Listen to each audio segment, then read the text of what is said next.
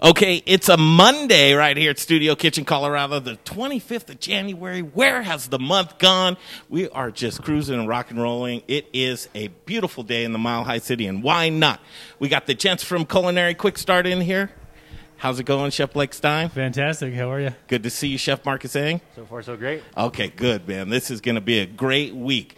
All right, as you know, we're making education cool once again, and you can get in on this. Go to themoderneater.com. Check out the tab that says Emily Griffith Culinary Quick Start, and you too can get this gimme course that we're going to talk about right now and have great, great guests, just like this gentleman right here. He's a friend of ours. He's a great guy. His name's Chef Justin Brunson, but he's the butcher as well. River Bear American Meats. Yeah. Woo! you ready for the, some I'm- charcuterie? I'm always ready for some charcuterie, man. Cured meats is my thing. That's what I do. Okay, so we're going to give you a taste of what's going to happen in the class this Thursday night. You can't attend it, but coming up, there will be another cycle of classes, and you'll have great guests just like this while you're going to school. We'll tell you more information about that, but I'm going to let you guys just take it away. Talk to Justin about what you would talk about on that Thursday night. I'm going to go over here and be a student. Fantastic. Sounds great. It's the worst student you've ever had. I'm not bad. I listen. I ask a lot of dumb questions. He's a little That's for sure. but he's got good questions. he shows up on time. He's here every time. um, well, welcome, Chef. Thank you, Awesome. thank you so much for coming to join us. yeah, no problem. Uh, and I know you've got you've gained a lot of uh, notoriety around this town for some very high quality cured meats. Yeah. Um, so let's let's start with uh, what what is a cured meat? Like, how would we treat our students' uh, questions when they ask you, you know, what's what's the difference between a cured meat and a raw meat?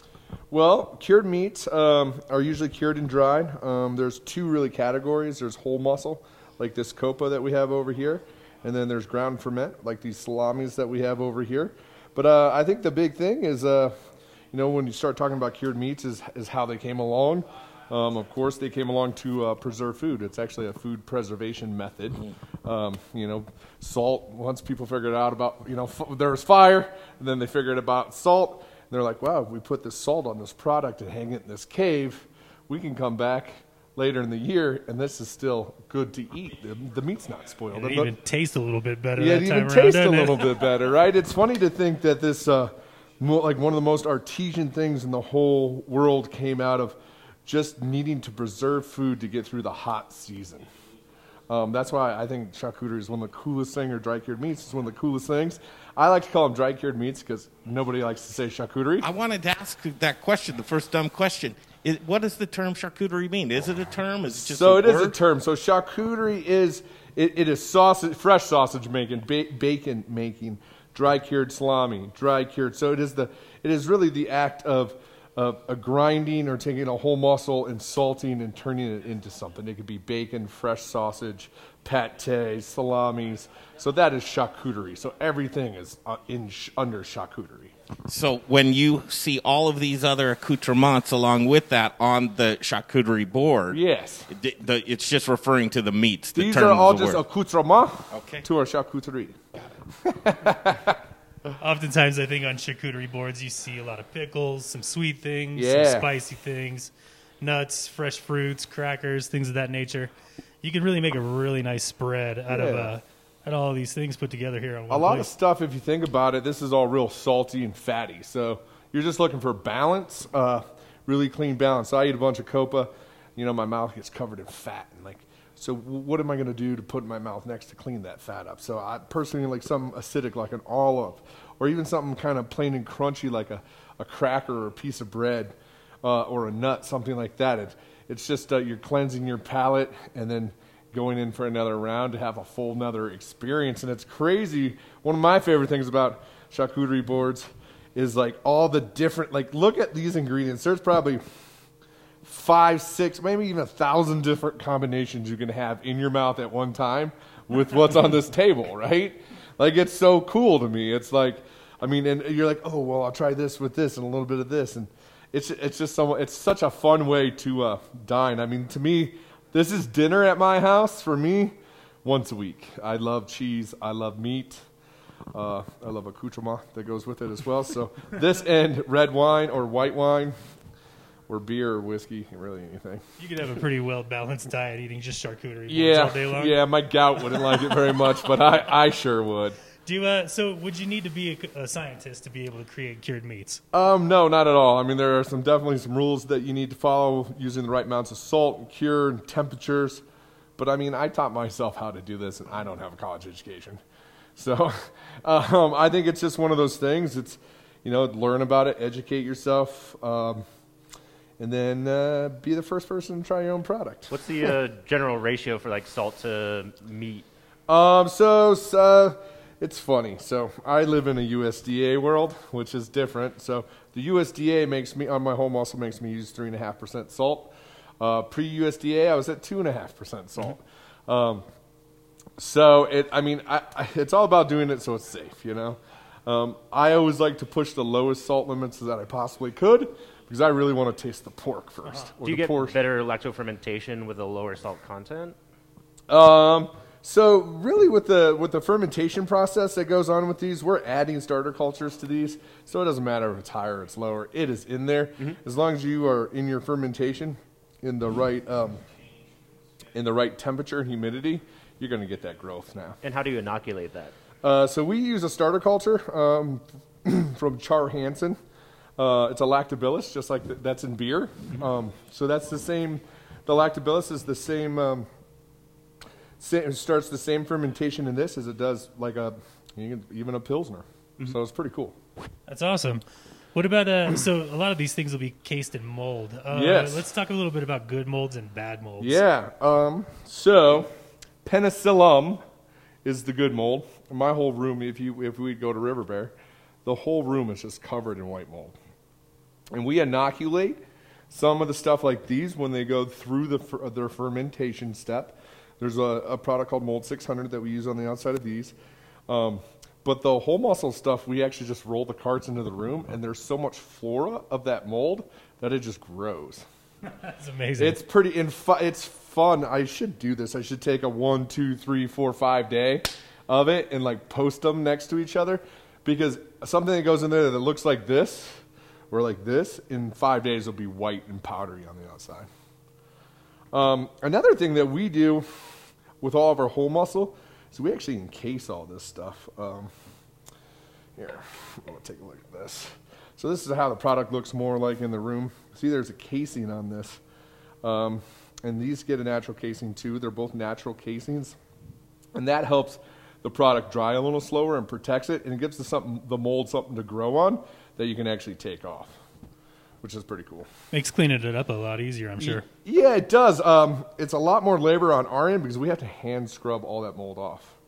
Uh, so this is probably one of the most laborious projects that you can do. I mean, so we, we get the meat in, we hand trim it all, we grind it all, we mix the seasoning into it, we stuff it, we tie it, we hang it. It, it goes through fermentation, it goes through drying, it comes out of drying, we hand scrub all the mold off each piece, and then into the packaging machine, into this black paper by hand. It's like wrapping Christmas presents all day. And then the sticker goes on there by hand. And that's like, people are like, wow, it's expensive product. And I'm like, well, look what goes into it. Like, mm-hmm. There's a lot of love going into a lot that of stuff. lot of love. This creates a lot of jobs in Denver. Right yeah, so that's a it's a very laborious pro, uh, process. Uh, it takes a lot of time. I mean, these guys, these little guys, these retail size take about six to eight weeks to dry. Uh, these take four to six months to dry. So just the square foot that it takes up, the amount of the amount of area that it takes to make and dry, and the inventory uh, is pretty insane to uh, get into this. Yes, sir. Uh, th- this reminds me a lot of a distilling process, just to how much it goes into it. Yeah. But you talk about aging. Is the longer you age something, the better it'll taste, the, the more coveted it'll be. Uh, time. I'm, Hundred percent. Yeah. No, hundred percent. So a lot of guys, a lot of guys rush their salamis. Uh, most, I, I know a lot of guys that do these in 21 days. Um, they're real soft and mushy. Like these are real hard and nice. I like my salami a little harder. I think the American palate likes their uh, salami a little harder. Um, that's why we do American cured meats. That's part of our whole thing is American cured meats. A lot of these flavors, like orange habanero. Nobody's ever made an orange habanero salami before. It's Pretty damn tasty, I Yeah, gotta say. thank you, thank you. Um, but we also do have some of these class, more classic flavors too. But you know, um, I like to let them go a little longer. Um, I mean, this guy right here is about six months old. what I like to do is take these whole pieces like this, vacuum seal them, and then put them away. and like I'll pull them out in like a year, two years, three years. That's when it starts to get real, real funky and real delicious. What got you into doing this? Well, I've always been a fat kid, and I've always liked meat a whole lot. Uh, you know, growing up in Iowa, hunting and fishing, and just being around it. And then I started eating. I remember when I went to my first real Italian deli, and I started eating some of the cured meats. And I'm like, holy cow, this is not like the bologna, or this is not like the ham we get back home. You know, so I just fell in love with it. Uh, I think it's one of the most artesian things you can do. I love old world methods. Um, I mean, I taught myself how to do this in a garage in a kegerator. Nobody Wow. was willing to teach me. I reached out to a bunch of people at that time. People were really holding that stuff close to themselves. Like, oh, there's no way I would let somebody come in and see our process. You know, now, I mean, I'm a huge believer. I've taught 20 people in Denver how to do this. You know, so to me, it's like if we don't teach people this, this is an art that'll get lost. Yeah. And I'll, I even give my recipes away. Like I'm like, here, here's my recipe because it's going to taste way different when you make it than when I make it. A lot of my flavor comes from the flora in my room. Um, so there's different molds and yeast that grow in my room that would grow in a room, say in San Francisco or Chicago or New York. Um, so our flora has a lot to do with our flavor. What could taint a room? What? What could taint a room or bring the Oh. flora off? I mean, just bad yeast, Yeah. bad yeast strains, bad mold strains. Um, I think any of those things could definitely, uh, Throw your product off. pro- yeah, or bring in rotten product. Let's do that type of this. stuff. Um, building a board, I kind of think that that's an art itself. Absolutely. Yeah, you want me to just go into it? Yeah, let's let's hammer that. All right. So when I build a charcuterie board, You mind if we break? Yeah, we can break. Real break. quick? Yeah. Okay, we're going to break off. We'll come back from Studio Kitchen, Colorado. Again, Emily Griffith Culinary Quick Start is what we're doing. I'll tell you what, this is a gimme. It's a free course. You also get um, ServSafe certified, which is fantastic. Talk a little bit about that. Absolutely. Yeah, we, we go over uh, particular ServSafe uh, definite do's and don'ts every night in class. We try to uh, make it as uh, cohesive to the questions that they're probably going to ask you on, on the food handler's exam. Also, when you sign up for this class and you attend and you participate, we pay for your ServSafe to be done through Emily Griffith Tech College. Everything's free. Okay, and the course is three weeks long. We're doing it Monday through Thursday right here from Studio Kitchen, Colorado. Again, it's a gimme. People pay a lot of money just to watch this type of stuff online, and you can come participate in Studio Kitchen as well and see uh, great experts like Justin Brunson come in and just talk to you about their passion and their art. Again, themoderneater.com. There's a tab at the top. It's Emily Griffith Culinary Quick Start. The next round of courses starts when? February 8th. February 8th. Don't snooze on this thing. It's filling up quickly. And again, uh, restaurants and, and operators as well, if you're looking for some great talented people that want to get into the business or they're just sharpening their skills, there's also a form for you to sign up there as well. So we'll take a break from Studio Kitchen Colorado. We'll come right back. We're going to assemble this great charcuterie board right here in the kitchen with Chef Justin Brunson. We'll be back in a flash. The Modern Eater Show continues. Hey. What's going on, everybody? This is Brother Luck from Lucky Dumpling, 4 by Brother Luck in Colorado Springs, and I am rocking with the Modern Eater. You're watching them, you're tasting them, you're knowing everything there is to know about Colorado. Hi, Charlie from Bruz Beers here. Our new Belgian Abbey 4 pack is a mixed package of the four core beers made in Abbey and Trappist breweries in Belgium. So we have a single, a double, a triple, and a quadruple in one package. Now, quadruples are the emperors of Belgian monastery ales. They're dark in color, uh, with a dense tan head, and alcohol ranging from 8 to 12%, so they're pretty strong. Quadruples are very rich and complex with big maltiness, uh, spice, and flavors of raisins, cherries, and plums.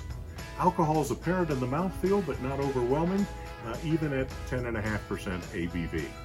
So the finish is long, complex, and dry, and they're great beers anytime, by themselves or with hearty foods. Pick up your Abbey 4 pack at either Bruz location, 67th and Pecos, or at Colfax in York, and at fine liquor stores throughout the Denver metro area. Take home some Belgian style badassery today.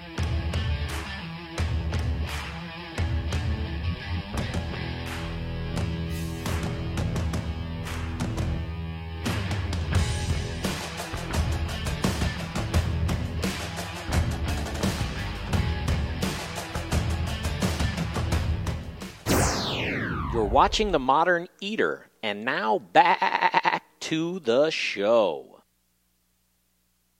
Okay, welcome back to Studio Kitchen Colorado on a Monday fun day, and why not? Chef Justin Brunson's here in the kitchen with us. We're going to get back and assemble this great charcuterie board right here with the chef. But I have to tell you about Jeff Rourke and A Plus Beverage Solutions. He's the man getting your tap systems ready and adding lines and doing build outs for you. Getting ready to go, and your tap systems are important. Jeff Rourke, he's a family man, been in the business for over 20 years. He's the most trusted man when it comes to tap installations and maintenance. Give him a call, 720-272-3809. Jay, are you ready? If you're pouring inefficient beer, what are you doing? You're pouring your money down the drain. Don't pour your money down the drain. Jeff Rourke, it's just a phone call away. 720 272 3809 and tell him the modern eater sent you. Okay, guys, Chef Marcus, Chef Blake, this is what we do when we're teaching, right? Or when you guys are. Absolutely. On this Thursday, Chef Brunson will be back with us. And um, I'm really, really learning a lot today. There's a lot to this and probably so much more. But River Bear American Meats, you can get these fine meats in a few places, but where I like to go is Leevers Locavore. Yeah, you can find us at Leevers Local Locavore, Tony's Markets, uh, Alfalfa's Markets, Lucky's Markets, our friends at Marczyk's. Uh, you can find us wholesale through uh, What Chefs Want, Seattle's Fish Company, and Cheese Importers. I'll tell you what, we love to support local, and you do such a great job. Just the ambassador of this brand, River Bear American Meats. It's good stuff, man. I love it's it. It's easy when you're the bear, I guess. I, I, I guess it is. All right, I'm going back to my student position there. And again, themoderneater.com and check out Emily Griffith Culinary Quick Start. Sign up. You can get going next month as well. Guys, take it away. All right. Awesome. Here we go. So we're uh, we're gonna put together a really nice looking charcuterie board here. Yeah, I think there's some things when you're building a charcuterie board. Um, I usually like to have some kind of whole muscle charcuterie, a ground ferment. If you think about these, they're fatty, they're salty. Um, so, you know, you need things to cleanse your palate. Uh, something acidic like an olive would be great, or pickles, something like that. Um, I also like some sweet. Sweet stuff really goes really well with uh, our salumi uh, or charcuterie or salami or dry cured meats. All the same thing. Got a lot of names. Oh yes, so meat with many different names. Um, so I always love Primo products. Uh, Vic's a local guy. He make, makes stuff that's actually about a half mile from here. Great flavors. He puts a lot of chilies and stuff in it. So it's acidic. It's sweet. Show that to the camera. Yeah. Shout out to Vic. Yo, Vic. Primo jams. You can find these guys at Whole Foods. Um, and most of the cheese, the small cheese shops here in town carry it as well. I love it. Yeah. Um, so cheese, I like to have a little cheese. Uh, so we got a little truffle cheese. We got a little Cypress Grove. The Lonely Apple. Uh, What's up with the apple? Is Well, that you know, just another thing that's you know it's uh, acidic and it Yeah. cleanses your palate. You get a bunch of cheese or you know creamy stuff in your mouth. You take a nice bite off an apple. Very Cleanses cle- cleanses your palate very nicely. grapes could go in there too? Grapes, uh, any assortment of dried fruits, uh, cherries, apricots, raisins. I mean, all that stuff works great. I always like a dolma because sometimes you have those people that don't eat meat and they don't eat dairy. I buy these, I put them on there. People go crazy. They don't usually see them on there. They're like, "Oh man, a dolmas. It's really nice. It's for my. This is for my wife. No, no meat, no dairy. That's for her. Uh, nuts. Nuts are great. Uh, any kind of nuts. Uh, almonds, dry, dry almonds, uh, pistachios, cashews. Uh, just, just more texture. You need, you know, you're just thinking about how many fun little things can you put in your mouth here at one time. Chefs, am I wrong? But just the conversation when you sit down in front of a charcuterie board and you get to try this with that, or a little bit more of that jam, or throw Yeah, try it's the chocolate. out. It, it's a it's a great conversational, but it's a, it's a great time as well. And we'll get into the pairing aspect with um, some spirits and some beer too, and wine. Totally. Absolutely. I think you get a lot of interactive uh, discussion when it comes to boards with a whole bunch of really nice products on there. And just like Chef Brunson was saying earlier, there's almost endless combinations that you can have, even with this this decent amount of product that we have on the table today. Yeah. So it's funny, like so I actually like these little style salamis a little bit more. I like to cut them a little thicker. I don't like paper thin salami personally. Uh, that's a personal preference that I have. Um, I get it. A lot of a lot of restaurants like the like the large diameter so they can slice it thin. But to me, salami should have more of a, a mouthfeel to it, like these. You know, we're cutting little just little rings. I just think you get so much more out of the product, so many so much more flavor that way. So here we got some River Bear Copa, we got some River Bear Orange Habanero, uh, and then River Bear Dry Chorizo. Those are gonna be our three meats on our board today. Um, I always like a cracker of some sort. I like cracker more than I like bread. Um, I just like the texture of it. Like I think bread's too chewy and soft. I want something crunchy. I'm like I'm a very textural person, so I like you know something hard and crunchy. Um, some we'll throw some olives on our board because we want some salty and fun. You know, we'll try to get some height out of that. You know, put them in there. It's like teeing up a golf ball. It's like Caddyshack over here today. So when we're talking about the whole meat copa, uh, what Yeah. or whole muscle? What muscle is uh, the copa made out of? So it is made out of the top of the pork shoulder. Uh, the barbecue guys call that the money cut. It's a really cool piece of meat. It actually comes off like right here on the pig. Um, but it's this beautiful round piece of meat, and it's got the star piece of fat through it, like this fat star right here. Uh, this is my favorite piece of salumi. I think it's better than prosciutto. I would consider this the king of cured meats. Round and round, beef or pork. Uh, Copa is definitely the king, uh, as far as I'm concerned. Um, How about that Lomo you got over there? yeah. And, oh yes, and we got some lomo.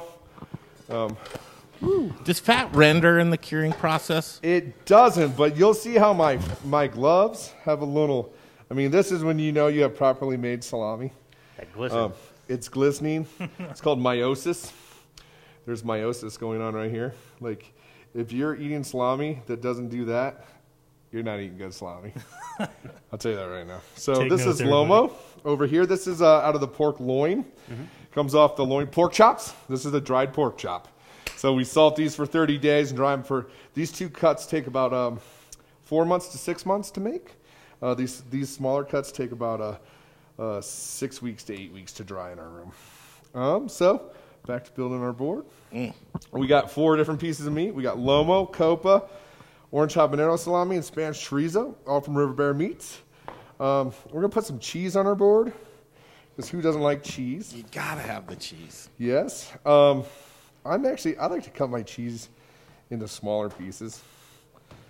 Um, you just I like it on a salumi board so you can pick up a little. Whatever you pick up, you should be able to cram in your mouth. You know. Can So you I- put like a reduced balsamic on there, or you Could no, Could- you 100. could- percent It would be the same type of thing as this jam. sure? We're gonna use this lovely jam from our friend Vic over at Primo. He does a great job. Um, nuts. Who doesn't love nuts? That's like Right? you got to, I mean- especially yours. yeah, I think I got these ones from your mom for Christmas. Uh, they were part of my Christmas package from Patty. So these are Patty's nuts. Um, you know, and then just do some fun stuff too, like these domas. Maybe we'll cut them in half because a whole doma in your mouth is a little much. I mean, it's just kind of a fun thing. You know, you got your Really fun. vegan, vegetarian friends over. Now they're not left. They can have some nuts. They can have some crackers, some dried fruit. You know, with their domas. yeah, They some don't- olives. Yeah. some olives. We're, we're just making it. We're just trying to please everybody in our in our crowd Yeah, here. throw some Something apple for on there, everyone. would you, yeah, chef? yeah. And then of course, you know, we have these beautiful, beautiful local apples. That's a Honey Crisp. I love Honey Crisps. I just I love the cr- crunchiness of them. Try to keep my fingers on with these gloves. Still got it. Um, you know, something fresh. Um, you know, I like the apple because it is fresh and it goes so well with the cheese. It's acidic and crunchy.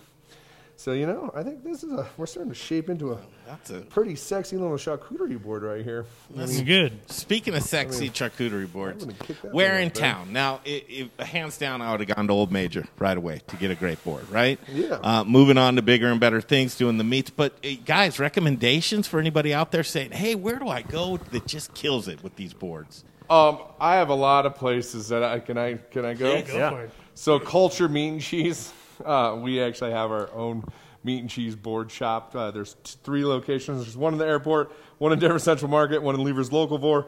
But I also think uh, Amos uh, Watts over at the Fifth String he has a beautiful board over there. Uh, I also think St. Kilian's, the Truffle, uh, Marczyk's Fine Foods, they'll build a great board for you over at that spot as well.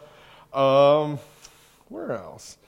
Oh, There's a place in the Springs called Beasts and Brews, and um, Oh. Chef Noah uh, Siebenaller does a great job down there and loves to put together uh, charcuterie boards as well. Guys, do you have one in mind?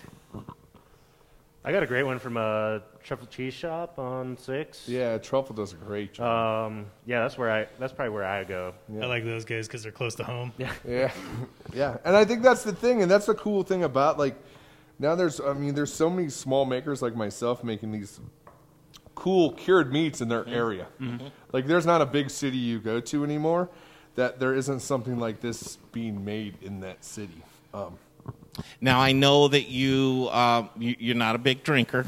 No, You, you don't like the beer, spirits, or wine, but but beer, wine, or spirits, all of the above. What you want to pair it with, I think you you just go with your palate, right? I mean, personally, I love acidic white wine with this. Really? Okay. I'm an acidic white wine drinker with this, but I will drink. I mean, also you can pair it with beer or bourbon or cocktails. Mm-hmm. I mean, that's the great thing about um, a salumi board or charcuterie board or cured meat board, whatever the hell you want to call it. It's Mm-hmm. all the same thing, right? Um, is you can pair it with whatever you want to. I mean, there's no rules. I mean, rules are stupid. They're meant to be broke, right? Yeah. And that's what I like about eating like this. There aren't rules. Let's just have fun. And all the different little bite tastes and bite combinations right there. I mean, I'm thinking about eight different things to shove in my mouth at the same time. Sky's the limit. Yeah, you can do whatever you want. Chef Marcus, what's your preference of, of drink with this? Um, yeah, I'll, I'll stick to a beer, but that's typically what I do anyway, like a pilsner or something like that. Just something easy drinking, uh, because you kind of want to to take a, um, I guess, uh, second chair to whatever's going on to the charcuterie board itself, and you have so many different flavors that you want something kind of uh, on the side to enjoy everything on the board. I usually go for the wines. Go for the wines. Yeah, I'm a sucker for the wine. Yeah. I would have I would have never thought white, but that's what I'm gonna do. I'm a white wine drinker. I love white wine. French white wine is my thing. That's fantastic. I mean, look at this board, you guys. I mean, that's that's exactly what you want to get when you go out to eat. Yeah, I mean, right there, that's dinner for two to four, three people right there. I mean, that's a great dinner. Uh, chefs, take it away. Emily Griffith Culinary Quick Start. You can watch these things. This is a part of your curriculum. This is going to be kind of Thursday night's class. How exciting and fun is that? We're absolutely pumped for this one. I think uh, I'll come in here and make a little fresh sausage for us. Ooh, Yeah, awesome. I got, I I can't got wait. a really cool new toy during quarantine, a little meat grinder. oh, awesome, So man. I knock out can't some wait pretty to good be here. sausages. Uh, yeah. It'll be fun. It'll be a good one. Yep. Cool. Sign up if you want to get in. It's a gimme again, and uh, themoderneater.com. And check out Emily Griffith Culinary Quick Start. There's a tab that just says sign up here. And we'd love for you to join us for these classes. I've sat through each and every one of them, just interesting as can be. If you're sitting on the bench and you want to sharpen back up and get into that kitchen again, I'll tell you what, you, the, the owner operators are lean and mean right now, and they want to bring back people that are active and the best of the best. Also, uh, if you're new to the industry or you want to get into it, to get into a kitchen, this is a great course that'll give you that baseline of knowledge of what you need to get rolling as a line cook in the kitchen. I love what you guys do. We're going to switch roles here. Brunson's going to uh, do the next segment with these guys. And uh, take it away, Brunson. Just talk about, uh, ask him what's going to be going on in this next segment. Awesome, fellas. What are we going to be doing in the next segment today? I think we're gonna be busting out a little ceviche here. Uh, we've got some we've got some shrimp here, some Miyagi oysters, and a nice snapper. Um, and we are just going to be macerating all of this in uh, citrus juice and kind of accenting it with some red onion, uh, serrano, and then we'll top it with some uh, avocado on top. Sounds pretty tasty. That's going to come up in the next segment. Uh, Brunson's going to take the lead on that one and just thrilled. Always love having you in the kitchen. Hey, have you Love you guys guys. heard of the um, unknown tipper? No. You haven't. This guy's been going to come come over here, Jay, real quick, if you don't mind.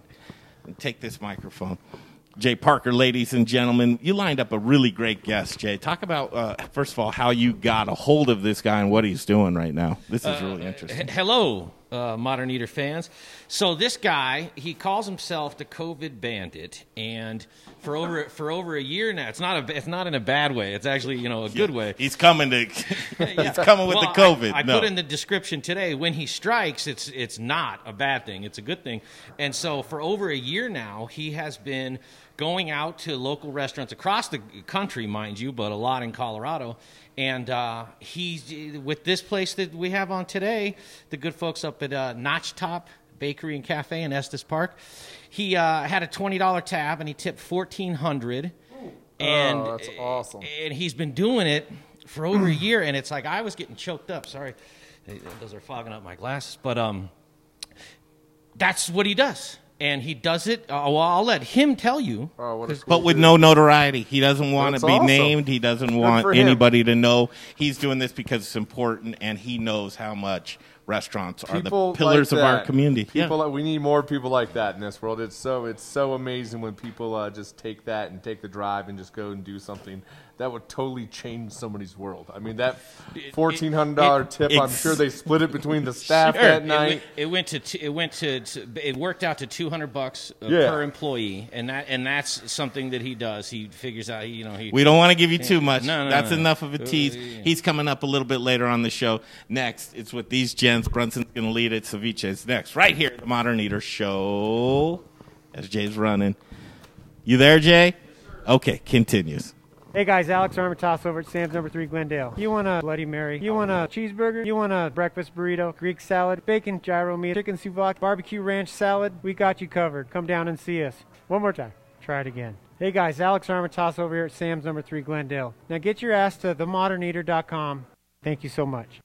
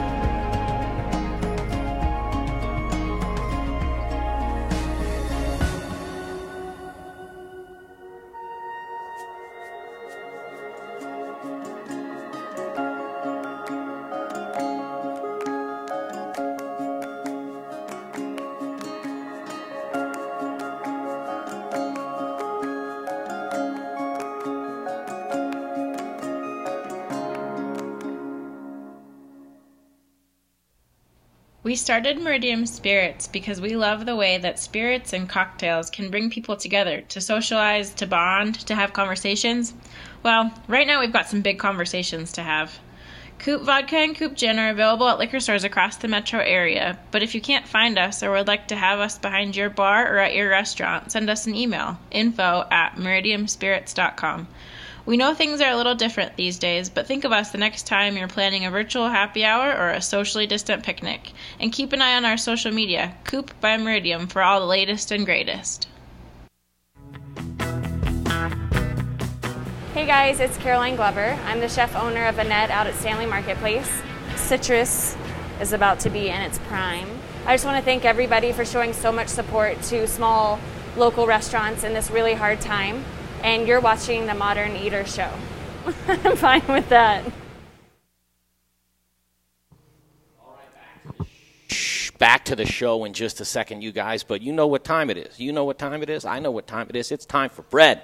Jack, it is time for bread. I know they're talking about meat, and we're doing charcuterie, and we got ceviche, so there's fish, and we covering meat. But bread, baby, bread. AspenBaking.com. That's where you go to get the most fresh bread you've ever had in your entire life. It's delicious. Do you like chemicals? No, I don't. They don't put them in there. Do you like uh, uh, uh, artificial coloring? Uh, I don't. They don't put that in there. They don't even freeze it like a lot of bakeries do. Do you know that bakeries freeze your bread and give it to you? Aspen Baking doesn't do that. Since 1994, Jeff, our buddy Jeff Nations over at Aspen Baking, he's been baking the freshest bread in the city. He is small business, he is local, he is bread. If you love gluten, butter, sugar, and eggs, man, this is the place for you. It's aspenbaking.com. It's got my seal of approval, which means the world to bread because that's all I need in life is bread. And now back to uh, Chef Justin Brunson, the guys from Culinary Quick Start and the Modern Eater Show. All right, here we are. We're back in the Modern Eater, Eater Kitchen, uh, sponsored by Elevation. Our friend Rich O'Brien with this great equipment that they bring in here so we can cook on all this stuff. This bomb slicer that I was using earlier. I mean, look how thin it made the meats. I mean, paper thin. You can see right through them. Thanks, Rich O'Brien at Elevation. uh, awesome, boys. We're going to get back into this. Uh, Yeah. we we made a charcuterie, salumi, dry cured board, and now we're going to make some ceviche. I love ceviche. Me too. I think this is one of my, my favorite applications for, for fresh things out of the ocean. Yeah. Something near and dear to my heart. I don't think I've ever met anything in the ocean that I wouldn't eat. No, no, it's funny. I'm known as a meat guy, but I love seafood more than I like meat, I think, at this point in my life. All right, so I think we're just going to start with cleaning up some shrimp and some oysters here. These are Miyagi's. Awesome. Um, what we're going to do is just kind of cut down this back here with our kitchen scissors, and then we're going to remove the entrails Yeah. and the shell. And there's not always entrails in those guys, is there? No, sometimes if you remove the head carefully, the entrails will come with the head. With them. Um, but they tend to get a little bit gritty if you leave them in. Um, and again, we're just going down the back here. I'll get you a little container with water. Yeah, thanks. Um, we're going to give these a quick rinse after we've peeled them. Yeah. So, yeah, again, we're just going down the back. What kind of shrimp are those? Those look beautiful. Those tigers or uh, those are gulf white Yeah, I think gulf are white, white gulls. white gulf shrimp. Yeah, absolutely beautiful. Very meaty, real sweet flavor to them. Yep. So you can see here we have a little bit of the intestinal tract, and we're just going to remove that. Um, Love getting that quality Seattle seafood. Oh, is, uh, this all came from Seattle. Uh, yeah, from a purveyor that they sell to. okay. Oh, great. Yeah, no, Seattle does a great job. okay, we're just going to give these a quick rinse Yeah, there's a here. little rinso in there. Sure. Um, and these scissors are probably my favorite. Yeah, one of my the- favorite kitchen tools. The Joyce Chens, Uh, these are the the silkies. the Silkies. yeah. Uh, yeah, that that that style of uh, a sh- kitchen shear is really nice. They're really small. They don't get in the way at all. Yeah, get those hard to reach places. So, chef, when you're looking for uh, fresh uh, seafood like this, wha what are you looking for? Um, I'm I'm kind of smelling first off. Yeah, I think Um, shrimp is stink. That using your own nose is a good Yeah. one on, on the shellfish, right? Yeah. Looking at our fresh fish, you always want to smell them first, just like Chef Marcus had said. Um, another indicator that you can look at on a fresh fish would be look for their gills. You want to see really nice, vibrant red, not not kind of a gray or an off red, which usually means that the it's been sitting around for a little while. Um, another indicator would be the eyeballs, which are always the first one that you probably look at, especially with a red snapper like this, with these great big eyeballs. You want to see. They want to look. They want to look like they, they just looked at you fresh Yeah, from the like water. they don't have cataracts. Yeah, no cloud. No, they don't want you don't want them sunken in there. Yeah, you don't want them sunken. Mhm. And with red snapper in particular, you want to make sure that the eye is actually red. correct. Because there's red. a false red snapper. Oh, there is. I didn't even know about this. There's a false red snapper that There does sure not have a red eye. Oh, that's all. I didn't know about that. That's great. You Is learn- the- that's the best thing about food. You're all constantly learning new stuff, right? That's right. I think you could spend ten lifetimes and still have stuff Oh, to learn. I mean, I've been doing this for 23 years, and I still feel like I don't know anything.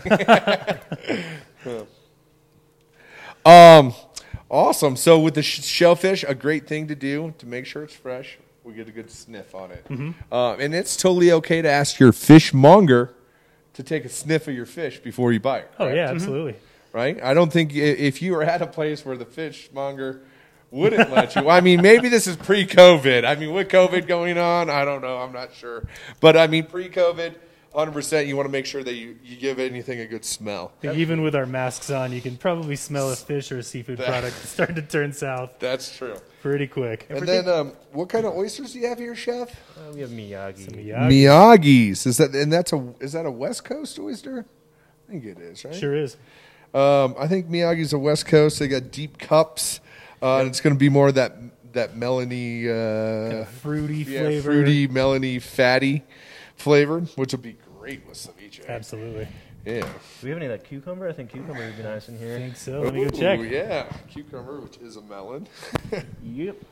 Um, awesome. Um, and then you know, like when we're uh, looking for, uh, oh, uh, oysters, I do the same thing. I always like to Yep. make sure that they're all tight and closed up like these ones are. Absolutely. Yeah, Yeah. you want to make sure And that they're clean, right? Yeah, I give these a scrub, give it a quick scrub or at least a rinse, and then um, I just kind of make sure that there's no debris around the uh, yeah, the dirt. A lot of time there. that Yeah. around this hinge you'll get mud, right? Exactly. So we want to make sure that those are as clean as possible, and also just um, all these bivalves should come with a tag um, that Yeah. says where they're harvested and the date they're harvested. So Mm-hmm. you want to make sure that uh, you're getting as fresh of seafood as possible. So always make sure that you're kind of checking those tags. Ooh, Chef Marcus, would you explain to us what a bivalve is? Um, uh, bivalve is just going to be anything that's like uh, an oyster, clam, mussel. Uh, it's a type of crustacean, right? Yeah, they're all crustaceans. There's only an entering, an, it, it enters and exits, right? Yep. Bivalve and two valves. We love one in, these. one out. we love these guys because they, they, they basically they're janitors of the sea, man. Yeah. They're clean- Custodians. They custodians.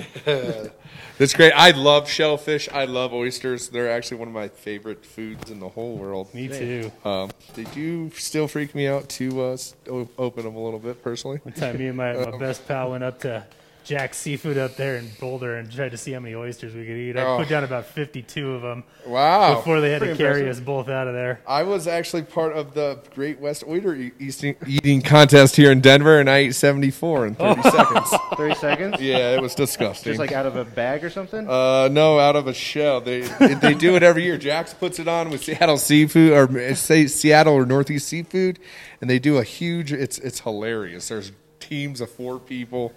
Uh, they do it every year. Uh, not this year because of COVID, of course, but Yep. uh, it's a lot of a lot of fun. I think my team ate like uh, 240 oysters in their two minutes. I might have been able to catch you if I wasn't drinking beer that Yeah, day. yeah. I saw a guy that just poured them all into a pint glass and drank them. I think that's how I, that's how I do it. It was one of the worst things I've ever seen in my life. Oh my goodness. Awesome. This is great. We got some beautiful oysters getting shucked over here. We got some beautiful fresh cucumber over here getting chopped up. Yep. So what we're doing is you can see there's a hinge right here, and we're gonna take this uh, shucker. This is a Boston shucker. Um, using a towel, we're gonna stabilize it, and we're just gonna put the tip into the hinge there, and we're gonna use a twisting motion to kind of pop the top of it off. Um, you'll notice that there's a cup side and there's a flatter side. We want to have the cup side on the bottom so it can we can keep all that liquor So, Chef Marcus, what is the liquor? There's all that tasty juice um, that accompanies uh, oysters, and it's also a really good way to kind of gauge how fresh they Fresh are. Fresh they are, right? Yeah, you want a, a real juicy oyster, right? Exactly. Um, I absolutely love oysters. I really do. They're one of my favorite things in the whole world, but they're always so expensive at restaurants. And if you think about why, well, hey, they got to go grow these things. They grow them for two years, all right? And then they ship them here. They put them in a box and they FedEx them to Denver, right? And then when they get here, they got to get sorted and then they get hand scrubbed. I noticed that you Yep. scrubbed your oysters. Uh, if not, they're covered in mud and all kinds of other stuff from the ocean. I've seen, I've found little crabs in them before. I mean, Oh, yeah. it's crazy when you pop an oyster. What's going to be in there? Is there going to be a pearl, a little crab? And then you uh. think about the yield that you get on an oyster too. Like Yeah. the, the most of the weight you're throwing out. Yeah, ninety-nine percent of it gets thrown away, and then I mean there are dead ones, right? So Yep. I would, you know, even if you're getting the freshest oysters, there's probably one in every dozen, or you know, one in every dozen Yeah. that doesn't make the trip from the bottom of the ocean to the mm-hmm. to the bo- to the, the fish harbor to FedEx to the airplane to Denver. I mean, it's just think it's it's a hard, it's it's a rough life. The monger I went to this morning for these beauties, uh, he's a really cool guy, man. He was he was like, you know what, just in case you get a couple of dry ones, I'll just I'll throw a couple extras in there for you. Yeah. No worries.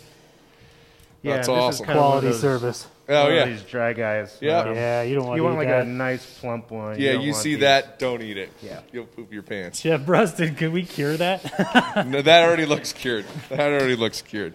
Um, so I'm a big fan. I was so I had, I used to have this restaurant called Old Major, and we always had fresh oysters on the menu because I think there's no finer way to uh, start a, a meal than a dozen oysters and a glass of French Chablis. Like it, come on, like that is awesome. So we used to shuck a ton of oysters, and I would give them all the sniff. I would be back there popping rocks, and I'd be sniff. I'd sniff every one of them. I did because sometimes they'll look good, but if you don't give them that sniff test, It's yeah, it's really obvious. yeah. I mean, it's it's bad. I mean, sometimes you open them up and they're just full of mud. There's nothing but mud inside of them. uh, but when they are perfect, they I mean, they, when they are perfect, you pop them into your mouth and you get this beautiful snap and pop, and it just your mouth fills with this luscious, fatty saltiness. It's absolutely amazing. And I really do like Chablis with. Uh, Yeah. as well. Chablis and oysters all day. I'm not really that into the French, but man, they make some great wine. All right. So we've got. Yeah, right.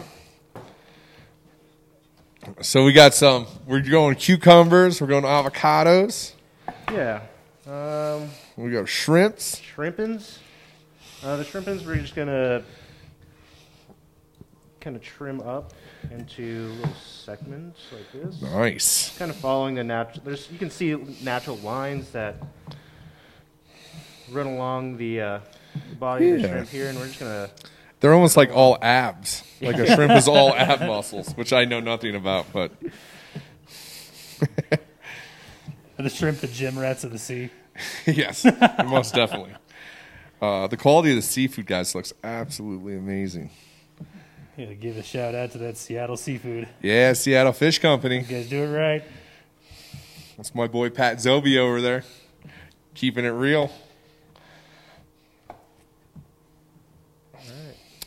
Awesome. So we're gonna. So uh, this is like a very traditional style. Like, uh, would you say uh, Mexican, South American style ceviche? Yeah. Um, Central American, Maybe like a. This is probably like a TJ style. little Tijuana TJ, style. baby. I've never been to Uh, Gotta represent. Uh, no, Ensenada style, you know.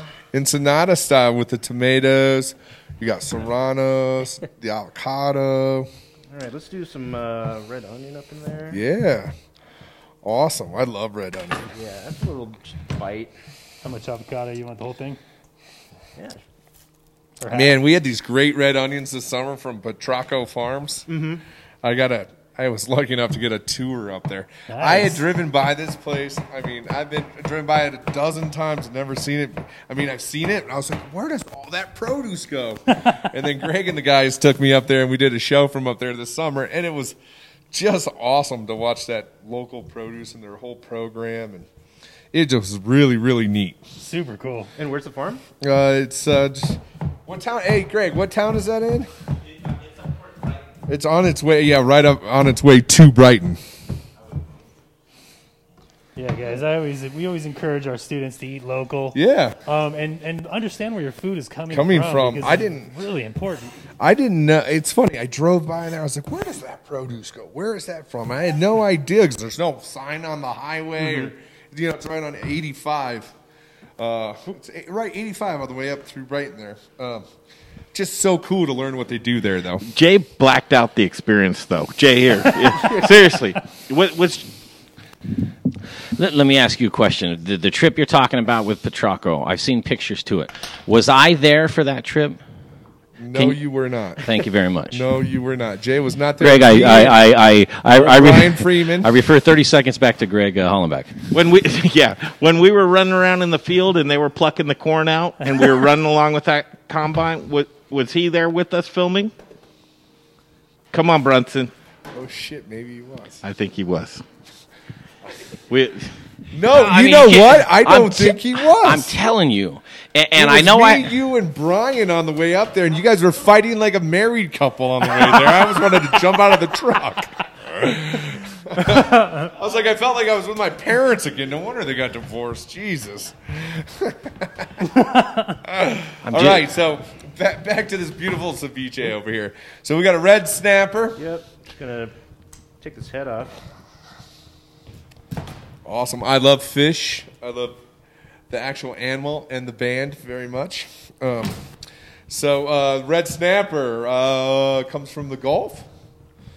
Uh, it's one of it's one of my favorite fish. Uh, so most of the American snapper that is harvested and eaten in the United States comes from the Gulf of Mexico. Uh, actually, it comes from Galveston, Texas, the hottest, most humid place in America. Uh, not a great place to hang out, but a great place to go snapper fishing. and uh, these beautiful snapper love the, the Gulf there. Uh, it's crazy. They they actually school up around these big uh, oil rigs down there, and you just, just go and you can you can catch them. I actually got to go on a trip with some local chefs. Uh, uh, my real good friend Brandon Foster and uh, Lori Midson was there. Paul C. Reilly was there. Uh, the folks from Seattle Fish took us down there. Uh, it, w- it was a really fun experience to actually go to the Gulf and catch these guys. That's fantastic. Yeah. How Uh, they fight? They fight good. I mean, I don't know. I'm a fly fisherman, so Mm-hmm. you take me deep fee- sea fishing. It's a, it's a little different. A little different Yeah, world, it's yeah. more hanging off the boat, boat throwing up than uh, fishing. Should ask him if he could go up on the derrick. yeah, right. Uh, but yeah, this is my one of my favorite fish. It's very mild. It's flaky. It's white. It makes some of the sexiest ceviche. I think. Good choice, boys. Thank you. We, we appreciate the snapper. Yeah. Let's see where one fillet gets us first. Wow, look at this. So when we make ceviche, um, it's actually being cooked by that acid from this lime. Correct. A little bit of acid, a little bit of time. So if you find yourself uh, very hungry and your gas goes out or your power goes out, you can, if you get the appropriate ingredients, you can still cook dinner. Yeah, no, hundred percent. Uh, I mean, this with a nice margarita and some saltine crackers and some hot sauce. You're I mean, I'm a patio, baby. I am a happy man. on on that note, though, but so curing meat and then this process as well. There's some similarities there. Very similar, actually. So, I mean, the the the salumi that we just sliced is actually all raw as well. It is just salt cured or cooked by the salt. So this is being cooked by acid and by salt, and the the cured meat has that more of a uh, a meaty texture, a cooked texture from just the salt. Pretty cool. I mean, I- How come you couldn't do that in reverse? How come you couldn't cure the meat with the acid, and how come you couldn't do the ceviche with salt? Uh, you You'd have pickled meat. yeah, you would have pickled meat, which uh, we all know as corned beef. so corned beef is pickled. Um, I mean, they're both pickles. I mean, that one, this one's using acid. That one's using salt. Uh, they both use liquid. Uh, that one's baby. mostly the liquid that comes out of the meat. Where this one is the lime juice as well. Um, And these things were all discovered kind of necessity without fire. Like no, hundred percent. Like, how do we how do we extend the shelf life of this product? We have limes, we have fish. You know, uh, potted meat is something you hear about a lot, right? In the in the history of meat, well, potted meat has its corned beef and pastrami.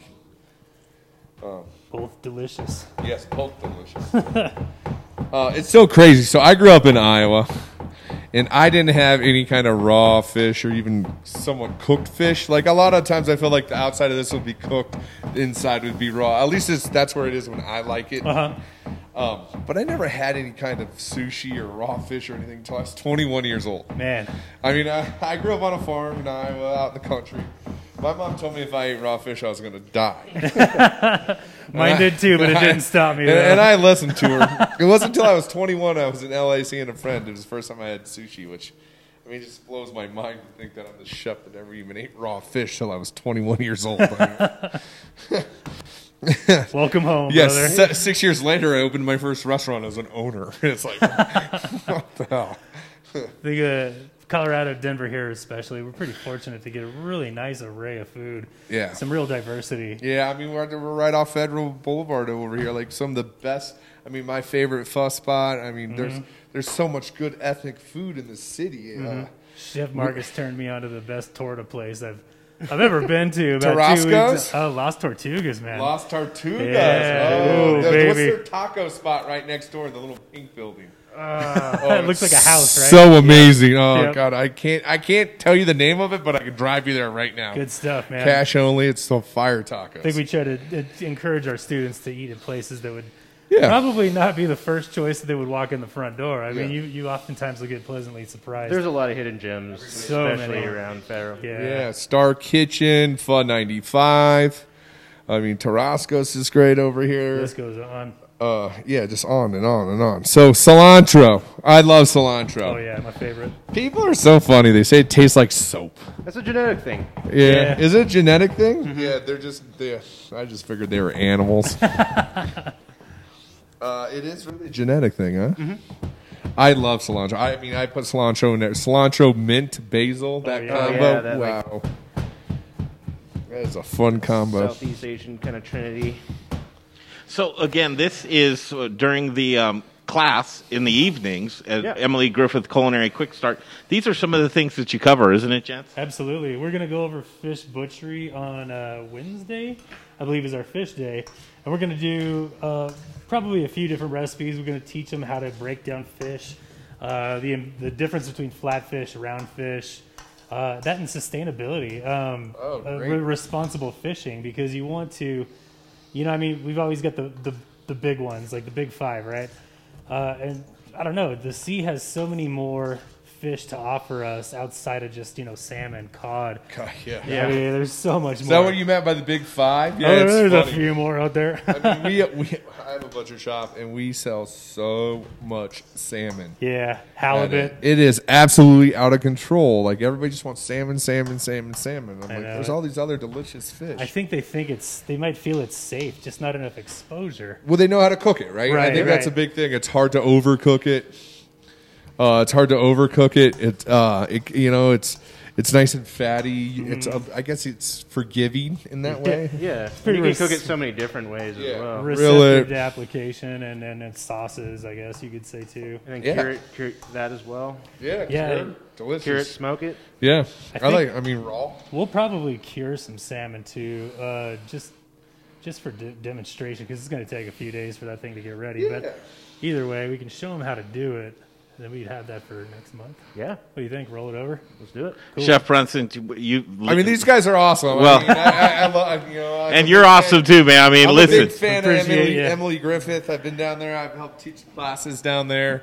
I think what they do for our community is an amazing thing. You know, uh, I'm I'm super into food education, teaching people about food and cooking. Mm-hmm. Um, that's really what I know about and what I can teach about. That's three week it. course. It's a gimme. It's a three week course. It's a Three three week course. Three, Come on. We're trying to save the city, man. Yeah. Yeah. As soon as these restaurants rebound, they're going to need some very. Uh, what a great opportunity for somebody to come in and learn some uh, basic culinary skills. Yeah. Uh, and, you know, be taught by passionate, educated people Totally. like these two fellows. And Oh, have guest chefs like you come in. It's Yeah. it's free ninety nine. Free. How, That's could, you, what- how could you say free, no? Free 99 with an S. R-E-E. and that's a, the the price is right. Plus, Just- you get the ServSafe certification and uh, just that baseline of knowledge to get you going in a kitchen or to knock that rust off. And there's a lot of stuff that you're learning and just great guests all together. So jump in on that, themoderneater.com. Emily Gri- uh, Griffith Culinary Quick Start tab. Just click on that. There's all the information you need. Great job. Set up our next segment. We talking to the uh, bandit that's going around tipping. The tip bandit. COVID bandit. Oh, the COVID bandit. Everybody, come, I can't wait to watch Next Modern Eater. Is it today? Yep, today the COVID today. bandit's going to be next. Oh, next, here we go. Next, uh, live on the Modern Eater, the Colorado Tip Bandit, dropping those big bills for all of our service industry people during our COVID times. I love it, man. Thank you, Justin Brunson, River Bear American Meats. Again, our chefs in house. We love you guys so much. You're just doing such great things for this We love you community. guys. Thank you so much. Chef Blake and uh, Chef Marcus We'll be back with the Tip Bandit next. The Modern Eater Show continues. Hi, I'm Amber with Strohauer Farms, and I'm just here to remind you that the best potatoes are grown here in Colorado. Goodness elevated. Thanks for watching the Modern Eater Show. Hey, Zach Ryder here, Colorado Mills Sunflower Products out of Lamar, Colorado. Your only local source, grown from a local crop to produce a local oil for local chefs. You can find it at Shamrock Foods, What Chefs Want, Seattle Fish Company. Uh, let me try it one more time, then we'll see. Hey, restaurants, we're glad you're reopening. From Colorado Mills Sunflower Oil, we'll see you soon. First, we partner with the best farmers in the world, and then we tell them, we will take it all. Process whole spices daily, blend custom spices to order, keep it fresh, safe, and flavorful, all so that you can get back to doing what you do best. So, whether you're a restaurant, a food manufacturer, or an at home cook, be sure to visit The Spice Guy at www.thespiceguyco.com. Hey, Modern Eater fans, I'm Don Trobo with the Annex by Ardent Mills, and I just wanted to give you a heads up about some of the great things we've got going on locally in the state. We're headquartered right here, and we're working with farmers in the San Luis Valley to bring you amazing Colorado quinoa. It's just like the South American stuff, but grown locally. We've got transitional wheat flour that's grown by farmers in Colorado and surrounding states who are in the process of, of turning their fields into organic. So we're taking that transitional wheat and turning it into flour, and now it's available for you to cook and bake with. And last but not least, we're now cleaning grain berries in Denver. So things like spelt or wheat berries uh, or pearl barley, those are things that we're now doing right here locally and are available to you. Can't wait to share it with you. Hi, I'm Jeff Nations from Aspen Baking Company. It's really important right now to support local. That's why I support the Modern Eater. Now, back to the show. Welcome back to a Monday. It is January 25th, and uh, we've got the COVID Bandit coming up.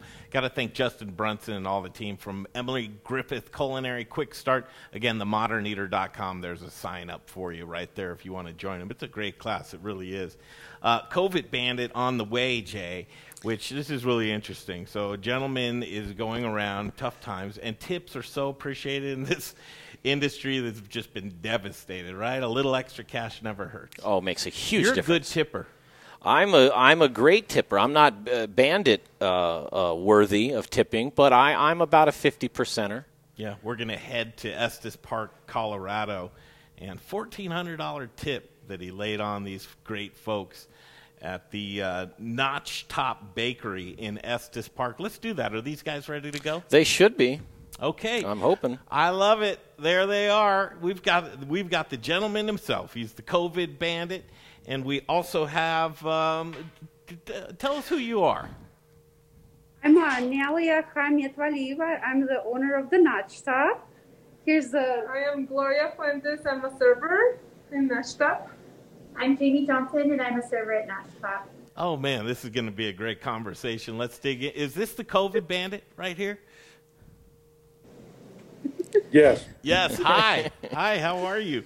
Uh, Fourteen fourteen hundred dollar tip. I think everybody ended up getting about two hundred bucks, right? Whoever was on uh, on the clock Right. that night. We're talking about who named you the COVID bandit. I'm not sure which restaurant started calling me that. Uh, it's just as I've been doing this, I guess they they said because they never know when or where I'm going to show up, where I'm going to strike. where you're going to strike next. Can't wait to dig in and hear the story. But the name COVID Bandit, there's all kinds of stuff that goes inside uh, my head anyway. Is it good? Is it bad? Who, who? You know, obviously you're a great guy. But Jay and I came up with a couple of names ourselves.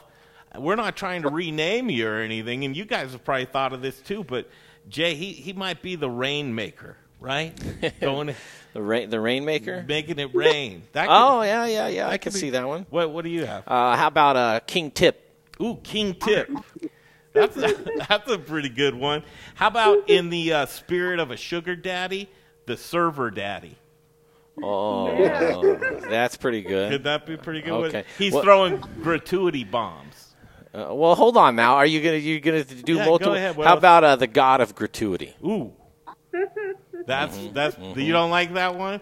No. Okay. Uh, here's another one for you: the day maker, making people's days. Yeah, I like that one. Ooh, you Ah, like the so- day maker? Ah. Uh, well, how, about how okay. about the server savior? server savior? That's pretty good. Uh, How about Saint Francis of gratuity? How about how about the restaurant rehabilitator? Uh, that's a good one too. But uh, COVID ban, it, it's so good to see and have you here. Let's tell the story because uh, so much time that we've covered throughout COVID and just seeing restaurants get demolished and servers getting batted back and forth like a, a ping pong game. Furloughed, back to work, furloughed, back to work, trying to get unemployment. You know the deal. What inspired you to do this? Well, I think that probably starting out, I've had every one of their jobs. That's why I go over and beyond just the waiter or waitress. I I know the dishwasher in the back, or the bus person, or the cooks. Uh, I've had all those jobs, and those people don't see tips, so I just started doing it. And uh, one restaurant owner came to me and said, "Well, do you know you're the first person to ever do that?" And I didn't realize it. And I said, "Well, no." But anyway, so sometimes I do it, sometimes I don't. Sometimes I tip normal. Uh, you never know. There's no No rhyme or reason. or- right. When you're feeling it. Right. I like that when you're feeling it. So you prefer to always stay anonymous. This isn't a thing to where you're trying to promote yourself or a brand or anything Yeah. else. It's just when you're feeling it. Now, here's the thing: when when you leave gratuity, these guys like cash. Are you leaving cash or are you doing it on a card? Right. Other restaurants have, um, if I do use a card, sometimes they'll ask me, oh, can we promote this or put it on our Facebook or whatever? And I've said no for about a year. And Notchtop was the first one that just did it without asking. And so they busted my cover. it's okay. And but, here, and here uh, you are. I think uh, the, your cover needs to be busted. I mean, truly. And ladies, I'm going to send it over to you. Any anybody can answer, but just set up what that day was like. Just another day in COVID. What what what month was it? What day was it? Do you kind of remember the mood of the day? And then tell us the story. Um, it was Wednesday, I think it was the 20th. And we came to work in the morning like a normal day. And I was talking with Jamie that day, and we were like, these are hard times, but we have to be positive. And then she was telling me, telling me I have to make it through um, pay my rent. And I was telling her, me too. Let's be positive. I, maybe it's Wednesday. It's gonna be very slow day, but you know, God is gonna give us a blessing and just be positive all the time. We have to be, no matter what's gonna happen.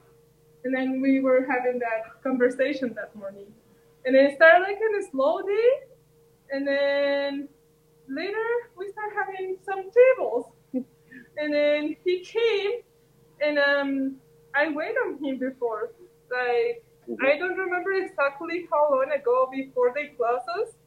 before the close before the they they close us for the second lockdown for the to go orders again yeah Yeah, I waited on him before, but I, I didn't. My memory is so bad. I didn't recognize him, so I'm sorry for that. and then, Of the uh, bandit, you're not supposed to. And then um, he was nice. I was nice with him, and then um, he told me, Gloria, you remember about me? And I was like, Oh my God, I I didn't. And then he told me um, before he called me at um, two before the closing, and then I asked him, How do you know all these bad things are gonna happen? Like, like, um, you remember that? No. I told you, how do you know um, they're gonna close us again? yeah because right before the lockdown he left her a nice tip uh, $150 and right after that they lock us down and uh, that's why the um, it's a it, we when when uh, when the COVID bandit left, I felt so bad. I, I wanted to thank him for everything he does for us, and it's you know it's a, such a pleasure, such a kind man, and uh, you know we wanted to thank. I'm so sorry, we didn't mean to take uh, your privacy or anything. We just wanted truly to thank you for everything you do. It's very kind of you, very nice of you. You really touch not only us it's a families, it's a whole families of each employee, you know, that day. They were all very happy, crying, you know. So uh, we just wanted to thank him, and uh, we put the story on our our vision of it. Just that we wanted to thank and on a Facebook. And you, you Yeah, wanna- when, when he left the tip and I saw, I didn't saw the bo- book for our lunch. I was having the book. Um, on She the didn't side. look at the book. I didn't look at the book. And then when I saw the book, I was like, come on, what's going on in here? Am I breathing? Like it was like a big, big surprise. And then I was like, probably I'm crazy. Or probably I'm looking bad the numbers, and I show it to her. She showed it to Jamie. I, I, I, I was astounded, like where you were saying, you know, we come in and Nellie really promotes all of us being a family here in this restaurant, and that's one of the things that we really enjoy and care about working here is because we're all a family, and we all realize that we're having tough times and that we rely on each other to hold each other up. And so me and Gloria were talking about it. We each have a goal that we have to make for the day to be able to pay our bills and stuff. And there are a lot of days where we're not sure if we're even going to make those goals. You know, there are a lot of times where we don't. And so we looked at each other in the morning, and I said, "This is how much I need to make to get through today and make it." And she looked at me and told me how much she needs to make. And so it was funny because we just looked at each other. We're like, "Okay, we're going to do this today." And when she opened up the book and she showed me, it was like, "Oh my god!" You know, she looked at it. She was like, "We made it!" That's great. Now, I mean, two hundred dollars a piece. I mean, that's nothing to shake a stick at. That's a good amount of money. It's it's not going to change your life forever, but I think it probably changed your attitude a little bit. It probably gave you an outlook of generosity for others as well. And uh, boy, we just wish you would have won that one billion dollar lottery that happened. I think you'd be cracking off a lot. How how much money, uh, COVID Bandit here with us? How much money have you all together, if you don't mind me asking, ha- have done and thrown into the community of people that needed it so much? No comment. I figured as much. I figured as much. Well, you're going to keep it going, I would imagine, and um, it's interesting with COVID. People wear masks, and you get to see their eyes now. You're not looking all over their face, and I'm looking into your eyes and everybody else. This really made a difference in the world, and for that I commend you. Um, uh, I think that th- this left an impression on these gals that, you know, who knows? They may be the bandits some days themselves because of you. Um, for that, that's amazing. Okay, guys, let's let's ask the bandit. Tell us about that restaurant. What do you like to eat there? Fantastic place for breakfast or lunch. Uh, uh, I've always came for breakfast. Uh, there's nothing bad on the menu. It's one of those restaurants where you, uh, your hardest decision is is what you want. It's not a question of if it's good or not. And uh, I, the only reason I got here is by word of mouth. I mean, they're known all over the place and uh, it ta takes quite a while for me to drive here. And uh, so I made the drive, and I was not disappointed. That's why I came back a second time.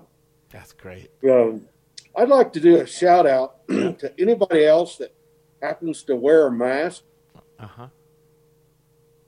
Oh, what happened, Jay? Mm-hmm. Not that hard. Wait, hold on, hold on. Right, the, the internet gods did their deal just a second ago, or they're doing it right now too. Um, the connection on the Zoom call. Just when you said, if you can still hear my voice, what do we got, Jay? Just. Um. Oh man, isn't that our just our luck? Yeah, I'm just I'm losing them. You're losing them. Uh-huh. I wanted to do a shout out. That's just so. Funny. well, we can- I put the camera on me. Yeah, yeah. Okay. Uh, I I don't know, guys, but I think we lost him. Maybe Jay Parker will try and and get him back here shortly. We are going to end the show. One thing I can tell you is, as we speak, Biker Jim Pittenger is on the. Is this camera hot? Mm-hmm. Okay. Biker Yeah. Jim Pittenger is on his way over to the kitchen. We're going to go over to Proud Souls Barbecue and Provisions, and we're going to pick up a nice bill, uh, grill for Biker Jim. So I'd keep a an, an eye on our Instagram story. Okay, back to it. Sorry, guys, we lost our connection with you for a minute. I am so glad that you're back. Um, COVID Bandit, you were in the middle of saying, I want to put out a shout out to, and then it just cut out. Can you try that one again? Oh, Well, I want to put a shout out to everybody that's wearing a COVID mask because you too can be a COVID bandit. It's very easy. Just and think beyond just the waiter or waitresses, the dishwashers, the cooks, the people that bust the tables. It it takes a chain to make you happy. So do what you can and you're already dressed for the occasion. So mm-hmm. get out there and just do it. They're the pillars of our community. They're the spirits of our soul. There are restaurants, there are bars, there are grills. They're where we have anniversaries and weddings and and first dates, and they they mean the world to us. And, and really, your actions have been fantastic. We need to get up there and see you guys at Notchtop Bakery. And if we get up there and get a little tour, what would you recommend to get off of the menu there, Nelia? Um, I would recommend to try a little bit of everything. And if you come, I'll make you pretty a She was going to say she'd make us anything, She's. Jay. I think she said uh, p- pretty eggs is what I heard, but um, pretty eggs. That's. I mean, I that's thought what I I heard pretty much everything on Oh, the menu. Well, I mean, that probably make more sense than pretty eggs. I think this is a good way to exit it. Um, these guys, Notchtop Bakery. I'm going to just switch the words around for a second. Top Notch Bakery. You know, I seem like top notch. and I thought it was a play on words. Um, What's a notch top? i- it's uh, the name of a mountain range out there. Oh, is it really? Yeah, in Estes Park. Um, and Well, so it the- might have been a play on words for the mountain. that, range. th- and that was my next thought. It's like, well, somewhere it's a play on words. All right, Biker Jim's going to come over. We're going to go buy a grill from Proud Soul- Souls Barbecue and Provisions. Uh, Jay Parker, great work as always. Got to thank the guys from Emily Griffith Culinary Quick Start. And I'm telling you, making education cool again. Sign up now. Next month's classes. It's a three week course, it's a gimme, it's just for you. Uh, we had a poll today on the um, stream. What is your favorite accoutrement on your charcuterie board, Jay? Is it cheese? Is it fruit? Is it nuts? Or is it chocolate? What's your favorite? Uh, mine would be either the the fruit if it's dried. I mean, I like fresh fruit, but well, one of my favorite things about uh, so we've got an 84%, a 0, a 5%, and an 11%. Cheese coming in at 84%, which it should. Uh, nuts at 5%. Chocolate at 11%. And guess what had zero votes, Jay? uh, Fruit. Fruit. Nobody well, then, wants the. Well, then it's fitting that that's my favorite board. part of the charcuterie. Thank you, Justin Brunson, for coming in today and uh, schooling us on charcuterie. River Bear American Meats, another great local brand. Also, I call him the day maker. He's the COVID bandit joining us on the show today. That's a just a happy story, Jay. Yeah, it was. Um, I, I talked to the gentleman on the phone for a long time. Real interesting dude. You know, Nice I. I can't share any of it, but he's real interesting. Nice guy. They've outed his name. It doesn't matter. It's not about his name or anything else. It's about the spirit. And boy, does that spirit carry through. Um, that's the truth. So for Jay Parker and myself, Greg Hollenbach, uh, we're going to kick that rock down the road Wednesday. We'll be right back here at Studio Kitchen. What do we have planned for Wednesday, Jay? Um, um, I don't know. Anything? I don't think so. Wednesday? Okay. We got an intern coming in. Yeah. All right. We'll uh, see you Wednesday with uh, I Don't Know. We got some work to do. The Modern Eater Show continues. Hey, you guys, Jay here with the Modern Eater Show. Thanks for watching. Don't forget about our YouTube and Instagram channels. A lot of killer content over there. Throw us a subscribe on YouTube, throw us a follow on Instagram, and thank you for supporting TME. We couldn't do this without our amazing sponsors, so let's check them out right now. Very proud to be part of the, the Modern Eater and uh, chefs, restaurant owners, any food service operators. You know, I know right now that uh, delivery and carry out is bigger than ever. And we got you covered. Uh, Cambro uh, has a full line of uh, delivery and carry out items. More economical options are expanded polypropylene or EPP, uh, nice insulated container. Uh, the ProCart Ultra is really versatile. It's a great unit because you can actually store cold products down here, hot products up here. It's all 120. There's no refrigeration worries. It's all thermodynamics. Just let us know what your food service challenges are, what it is we can do to help you out, and there isn't anything that we can't do for you. So uh, hope to see you over here at our facility in Park Hill soon, and uh, stay safe out there. You know, everybody, with several million dollars of hard assets here, insurance is very, very important to us. Ewing Leavitt covers it all machinery, building, workman's comp. Ewing Leavitt's got us covered from the floor to the ceiling, from our alley even to the street.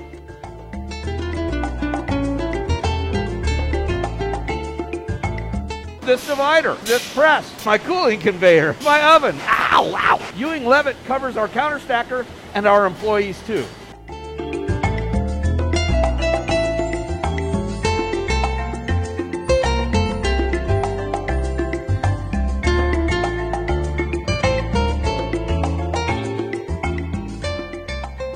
If you need insurance, take it from Little Rich at Rockalitas. Call Ewing Leavitt, they'll get you covered.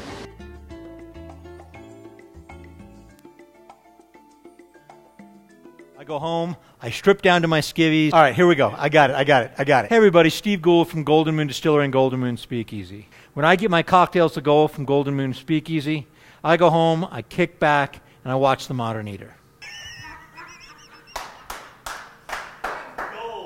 Skivvies. Hey, I'm a Marine. It's skivvies, man.